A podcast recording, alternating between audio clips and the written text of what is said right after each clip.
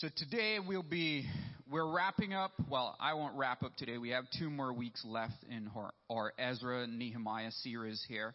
And I'll be preaching on Nehemiah's chapters 10 and 11. And the title of my sermon is called Playing Our Part.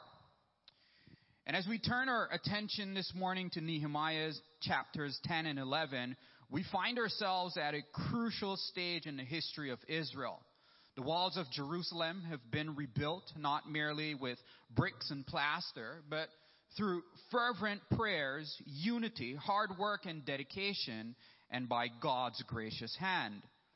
Yet, the physical reconstruction is just the beginning, and these chapters draw our attention to the deeper work of spiritual restoration.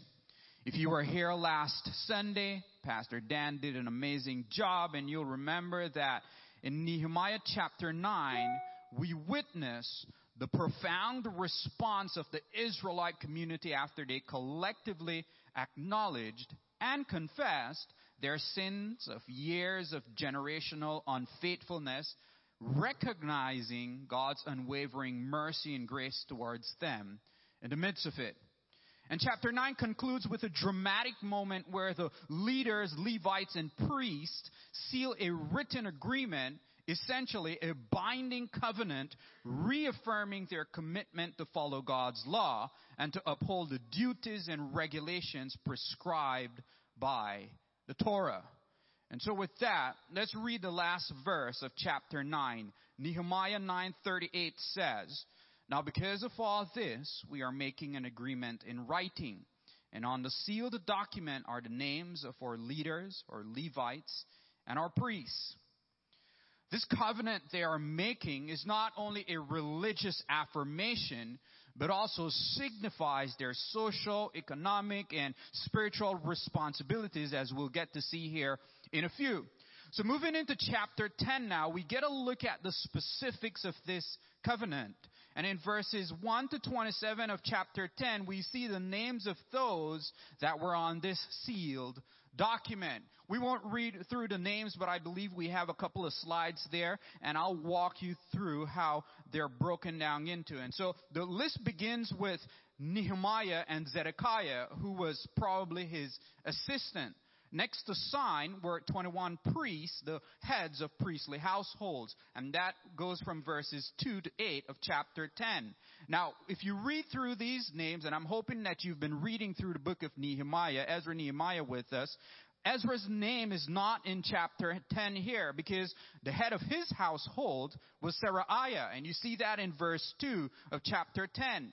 Then comes the name of 17 heads of Levitical households, verses 9 to 13, followed by 44 heads of leading families, verses 14 to 27. Now, some of the verses listed on here, we talked about those in Ezra 2 and Nehemiah 7, and I know that's like a long time ago, so like if you want to go through all that again, you can start from like 10 weeks ago, and you can listen to the whole uh, series we've gone through in Ezra and Nehemiah. But the others in this list here in chapter 10 represent either new families that have branched off of those from Zerubbabel's time or more recent arrivals from Babylon. Now, in verses 28 to 39 of this chapter, we see the commitments of the document. The people agreed to avoid marriages that would dilute their religious distinctiveness. They agreed to observe the sabbatical year, to forgive debts amongst themselves, and to strictly adhere to the commandments regarding offerings and sacrifices that sustain the temple worship.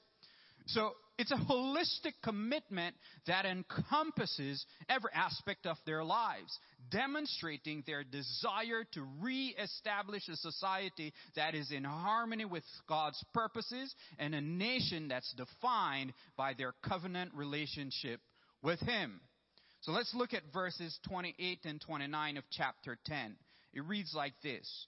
Now the rest of the people, the priest, the Levites, the gatekeepers, the singers, the temple servants, and all those who had separated themselves from the peoples of the lands to the law of God, their wives, their sons, and their daughters, all who had knowledge and understanding, are joining with their kinsmen, their nobles, and are taking on themselves a curse and an oath to walk in God's law, which was given through Moses, God's servant, and to keep and to observe all the commandments of God or God and his ordinances and his statutes. And we read through that and you're like, okay, what does all that mean? we'll walk through it here. So my first point for you actually comes from this passage or this portion of scripture. And it's this. Playing our part starts with a commitment to personal holiness. So it starts with each and every one of you. A commitment to personal holiness. In the verses we just read, we learned that all the people supported this agreement with their, which their leaders had made. The whole nation was on board from the priests and Levites to the servants to the women and children. See, they had already taken the first step to serve God by separating themselves from ungodly influences. Now they decided together to go above and beyond. And from these two verses, we can learn several key principles. Nehemiah chapter 10 verse 28 says, All who had separated themselves from the peoples of the lands to the law of God. And so they had agreed to separate from the ungodly influences. These relationships were like a burden pulling them down. It was as if they were trying to move forward, all the while being pulled backwards. Imagine an athlete. Imagine an athlete with me in a race, and there's someone else tied by a cord to the athlete. When they try to go forward, the other person pulls them back. And that is what it's like when we try to serve God, but refuse to separate ourselves from ungodly influences and relationships. You'll be stuck. You will not move forward. But here we see that once the, they cut the cord, they were able to move forward. They were able to make important decisions. But first, they had to cut off the dead weight, and then many other steps followed. And I want you to get this, light LifeSpring. Those of you who are tuned in online, I want you to get this. There needs to be a separation that is taking place in our lives if we are going to live by His truths. And this separation needs to be emphasized in our day because it seems to me that many Christians have swung to the other extreme where there is no significant difference between the way we live and the way the world lives. We may go to church a bit more, yes, but we have adopted the world's views, values, and goals. We're living for personal success and happiness to the extent that God can help us in those goals. But if obedience to God gets in the way of our success and happiness, we're quick to set Him aside and get on with our agendas. We need to be set apart. We need to be walking in holiness. Walking in holiness. And, and please don't get me wrong. I'm not saying it's not uh, it's a bad thing to have a good paying job or to want nice things. That's not what I'm saying. Because just about everything we do in our society today entails money. So we do gotta work and we do gotta make money. But the proper balance is that we are in this world, we're not to be of this world. John 17, 14 to 17 says, I have given them your word and the world has hated them because they are not of the world, even as I am not of the world. I do not ask you to take them out of the world, but to keep them from the evil one. They are not of the world, even as I am not of the world. Sanctify them in the truth. Your word is truth. Church, We are to live in the world, but we are to be distinct. We are to be set apart. And this is going to require sacrifice. But that's okay because making sacrifices for God changes our lives. You will not be the same if you start to do this. See, the Israelites made a commitment to serve God and they took that commitment seriously. The people were so serious about their commitment that they were willing to take on themselves a curse if they didn't follow through. The curse refers to Deuteronomy chapter 27 verses 15 to 26 and chapter 28 verses 15 to 68 which called down numerous curses on Israel if they forsook the covenant. The commitment they made was not an empty one and they had every intention as Nehemiah 10:29b says to keep and to observe all the commandments of the God or Lord and his ordinances and his statutes. They didn't just pick out one or two things to obey. Together, they made a joint decision to obey all of God's commands. And as we saw in chapter 8, that included laws which hadn't been obeyed in a thousand years. They stood firm in their resolve, separating themselves from the surrounding nations to follow God's law with a wholehearted pledge. And in an age where commitments are easily broken, we must ask ourselves, what are our convictions? What are our convictions? Like the Israelites, are we ready to wholeheartedly pledge ourselves to follow God's word even when the surrounding culture goes in a different direction? Are you ready to do that, LifeSpring? See, just as the Israelites committed to a covenant relationship with God, so are we under the new covenant, called to live a life that is pleasing to God through Jesus Christ. Hebrews 8:10 tells us, "For this is the covenant that I will make with the house of Israel after those days," declares the Lord. "I will put my laws into their minds and write them on their hearts, and I will be their God, and they shall be my people." Practical application of this for us is this. Living under the new covenant means a daily commitment to Christ, choosing His ways over the world's and allowing His Spirit to guide us in truth and holiness. So let me ask you, those of you sitting in here today, those of you tuned in online, those of you who will listen to this recording at a later date, what sacrifice or sacrifices do you need to make for God today? What ungodly influence do you need to get rid of today? And what steps can you take to help ensure that you follow through on the commitments you make to God so that you can grow in Him?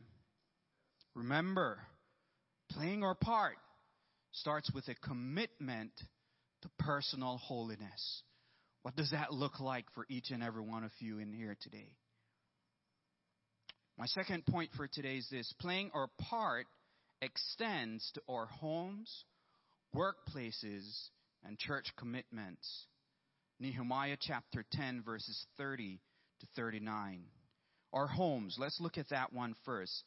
Nehemiah 10:30 says, "We will not give our daughters to the peoples of the land or take their daughters for our sons." In chapter 9, you may remember that they had already separated themselves from these sinful relationships. But victory yesterday does not guarantee victory tomorrow. And intermarriage was a continual temptation. And so the Israelites had to guard against falling back into the same sin. Therefore, they made a commitment together that they would not support this practice in any way, either themselves or their children. Notice that they don't give any conditions or any exceptions. Instead, they simply agree not to do it. The application for us is this. We too should not tolerate sin. Let me say that again. We too should not tolerate sin. And it would be wise if we evaluate ourselves so that we can understand our weaknesses and if we are weak in certain areas, and I believe we all have that, we need to take extra measures in those areas to guard against temptations. So what steps can you take to ensure that you don't fall into the same sins again and again? And parents, I encourage you, to instill God's standards in your children before their teen years. God's truth must extend to your home. But it must also extend to our workplaces. Nehemiah 10:31 says, "As for the peoples of the land who bring wares or any grain on the Sabbath day to sell, we will not buy from them on the Sabbath or a holy day, and we will forego the crops the seventh year and the exaction of every debt." So they further agreed not to conduct business on the Sabbath. And you know, if you know anything about the Israelites, one of the major problems of the Israelites after the return to Jerusalem was that they pursued their own kingdoms instead of God's. And when you read the book of Haggai, you learn that they were making luxurious upgrades to their own houses while the temple was not even built and the city was in ruins. And as a culture and as a people, they had become very materialistic. And one of the results was that in their efforts to make as much money or profit as possible, they had begun to disregard the rules about the Sabbath. It was no longer a day of rest dedicated to worshiping God. Instead, it was just another day for themselves, another day to make money or another day to buy and sell in the market. And the application for us today is, are you building God's kingdom or are you building your own kingdom? Do you allow your work to keep you from serving God? Or do you allow your desire for wealth, for material things, or promotion to cause you to become so busy with pursuing the things of the world that you're not able to participate in what it looks like to be a part of the body of Christ? Church, today is a day to make a commitment to put God first in your work. So what tangible steps do you need to take today to restore God to his rightful place in your life and put him first again? I didn't say this was going to be easy. I did say it would take some sacrifice. What's that sacrifice that you need to take today? Next, playing our part should extend to our church commitments. Nehemiah 10, 32 and 33. It says, we also placed ourselves under obligation to contribute yearly one third of a shekel for the service of the house of our God, for the showbread, for the continual grain offering, for the continual burnt offering, the Sabbaths, the new moon, for the appointed times, for the holy things, and for the sin offerings to make atonement for Israel and all the work of the house of our God. So as we just read, they agreed to give to support the work of the priests in the temple. I mean, how could the Levites and priests effectively perform the ministry God had given to them if they weren't supported? The answer is simple. They just couldn't. They just couldn't. Let's keep reading here, verses 34 to 36. It says, Likewise, we cast lots for the supply of wood among the priests the Levites and the people so that they might bring it to the house of our God, according to our fathers' households, at fixed times annually, to burn on the altar of the Lord our God, as it is written in the law. 35. And that they might bring the first fruits of our ground and the first fruits of all the fruit of every tree to the house of the Lord annually. 36. And bring to the house of our God the firstborn of our sons and our cattle and the firstborn of our herds and our flocks as it is written in the law for the priests who are ministering in the house of our God. So they agreed to supply the priests with supplies, including wood and food, and they agreed to dedicate their firstborn and to give of their first fruits. The application is this we should make a commitment to put God first in all areas of our life. This means your time, talent, and treasure. And your time, talent, and treasure extend to your church commitments. So, verses 32 to 39 mention a specific number of commitments to provide for temple worship, summed up by Nehemiah 10:39, which says, "Thus we, ne- we will not neglect the house of our God."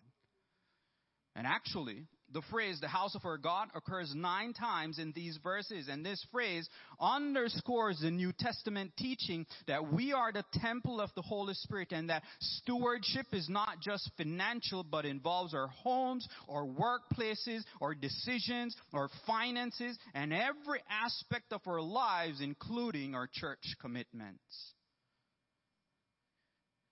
He owns it all. He does. We just manage it for His kingdom purposes. We are merely stewards of His creation, called to manage it in accordance with His purposes, ensuring that our lives and resources are used to further His kingdom. Therefore, this dedication is holistic and should encourage us to reflect on our individual responsibilities to the local church. What does that look like in your life? What does that look like in your life? Let me read that again. So quiet in here. You guys okay? Is it too hot in here? Huh? It is holistic and should encourage us to reflect on our individual responsibilities to the local church.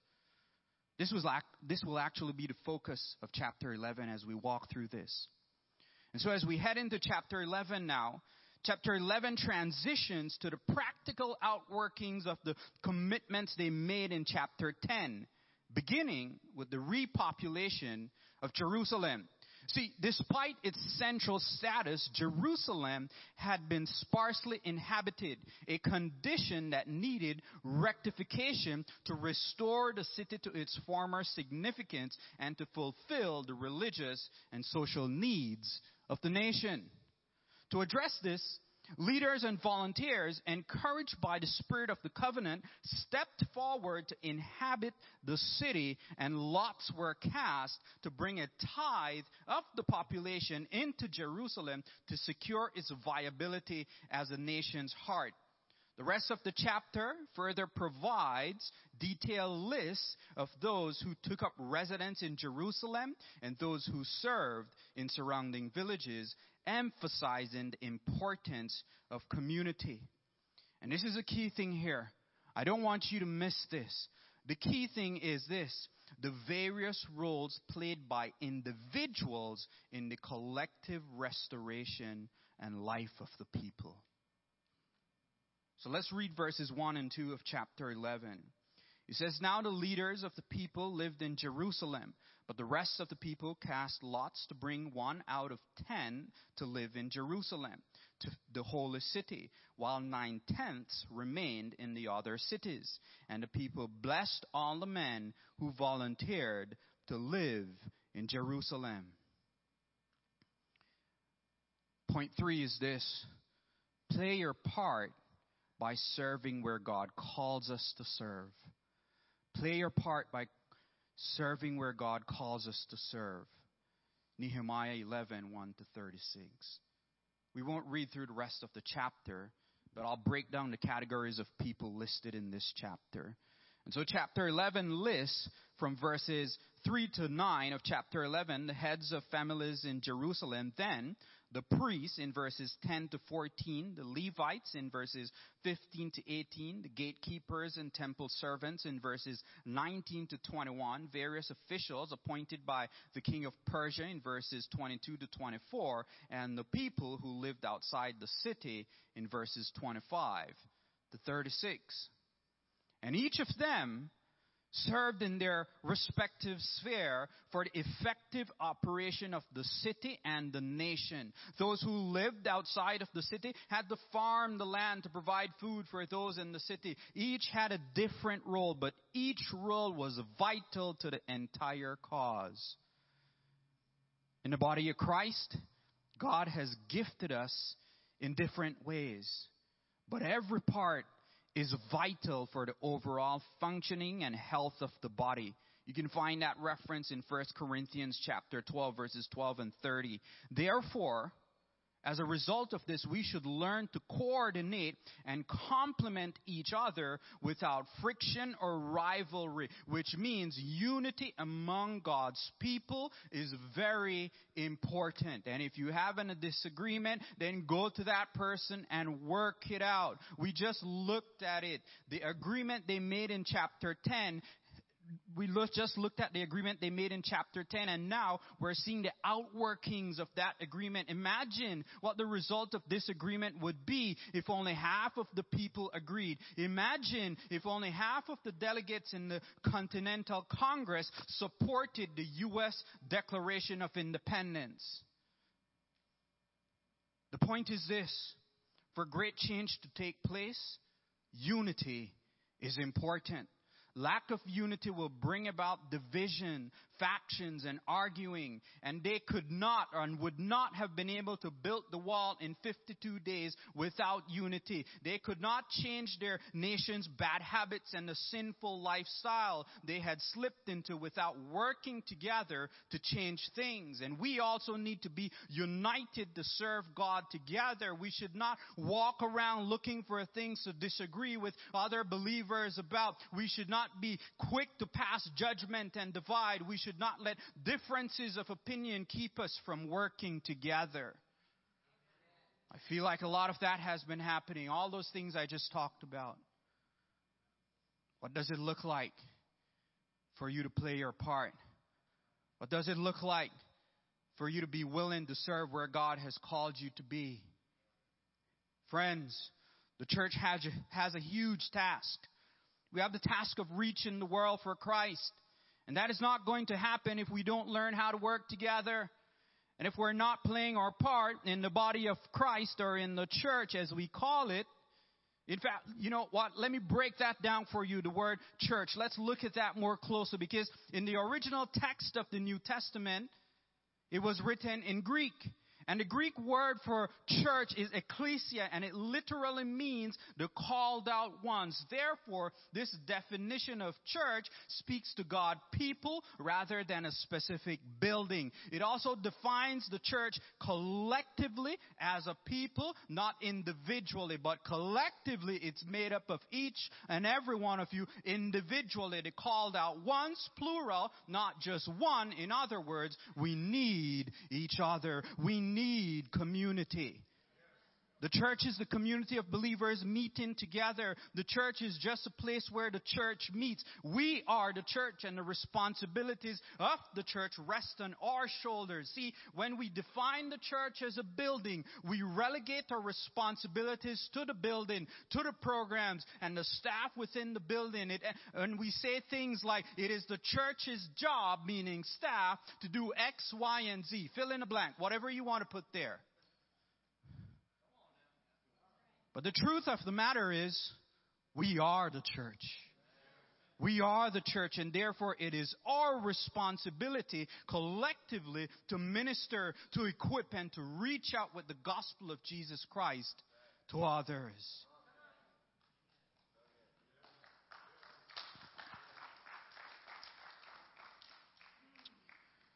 My last point for you this morning is this be willing to serve without a claim. That's also an aspect of playing our part. See, most of the names in chapter 11 means nothing to us. Some aren't even listed by name, but are lumped together with all of their kinsmen as a group. You can find that in verses 12 to 14. Zabdiel is named in 11:14. Although he means nothing to us. But 128 of his kinsmen go unnamed except to say that they were valiant warriors. But 128 valiant warriors were no small part to secure a city and to keep it safe. Friends, the church needs many people like that in order to function well. This place would shut down in a, in a week if we didn't have many who labor faithfully behind the scenes. You never see them up front, but they do what God has given them to do. They're like your vital organs. You never see them, but when one of them shuts down, you're in big trouble. And I want us to know two things about these kinds of people. Two things. The first thing is this faithfulness, not fame, is the name of the game. Faithfulness, not fame, is the name of the game. Matthew 6 1 says, Beware of practicing your righteousness before men to be noticed by them. Otherwise, you have no reward with your Father who is in heaven.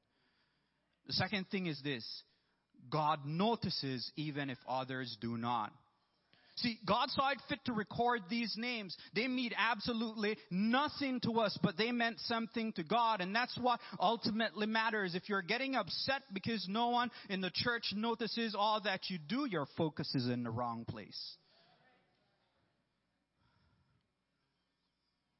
Look to the Lord whom you are serving and remember Hebrews 6:10. For God is not so unjust as to forget your work and the love which you have shown toward his name in having ministered and in still ministering to the saints. So as we close out Nehemiah 11, we've witnessed a remarkable moment. Leaders stepped forward to live in Jerusalem, the city of God, and people followed. Some by casting of lots, others by voluntary choice. This was not a move for personal gain, but a strategic step for the welfare of the community, a decision made for the collective good. And this narrative beckons us to consider our own commitment to the church. Are we like the Israelites willing to step into roles that may be uncomfortable, to go where God calls, even if it means stepping out of our comfort zones. The church today is in need of those who will say, Here I am, send me.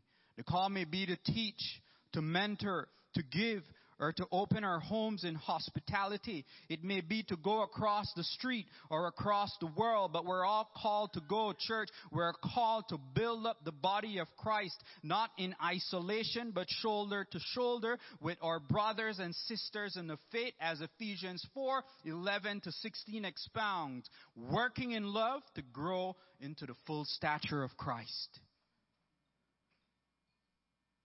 In Nehemiah 11, Many names are listed.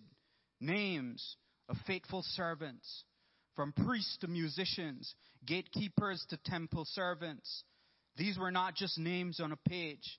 These were individuals who devoted themselves to service in the house of God. And just as they served according to the gifts God had given to them, we too are each equipped with gifts intended for service in God's kingdom. Therefore, each and every one of us, each and every one of you have a spiritual gift to exercise for the building up of the body of Christ and the building up of LifeSpring. Each one of you has a spiritual gift that he or she is to use in ministry. And each of you have been entrusted by God with a vital ministry for which you will give an account for.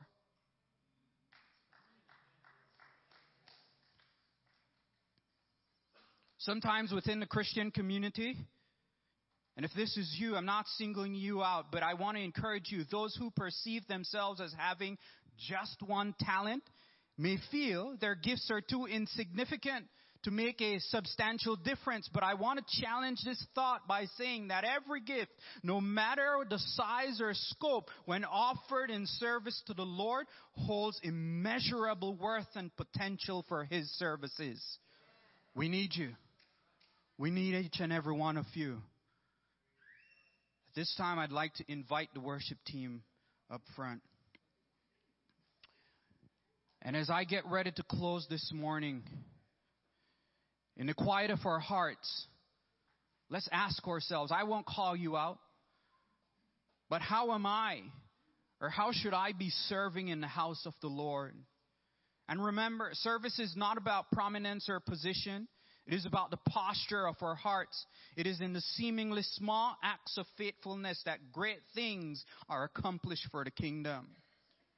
And whether you are called to teach, to sing, to usher, or to serve behind the scenes, do it as unto the Lord, as Colossians 3 23 and 24 tells us. Our labor in the Lord is not in vain. Rather, it's part of a divine tapestry, weaving a story of redemption and grace. This is what you're a part of. So may we play our part by being committed to personal holiness. Secondly, may we play our part. Well, playing our part extends to our homes, our workplaces, and our church commitments. Playing our part means serving where God calls us to serve. And playing our part means being willing to serve without a claim. I'll leave you with this.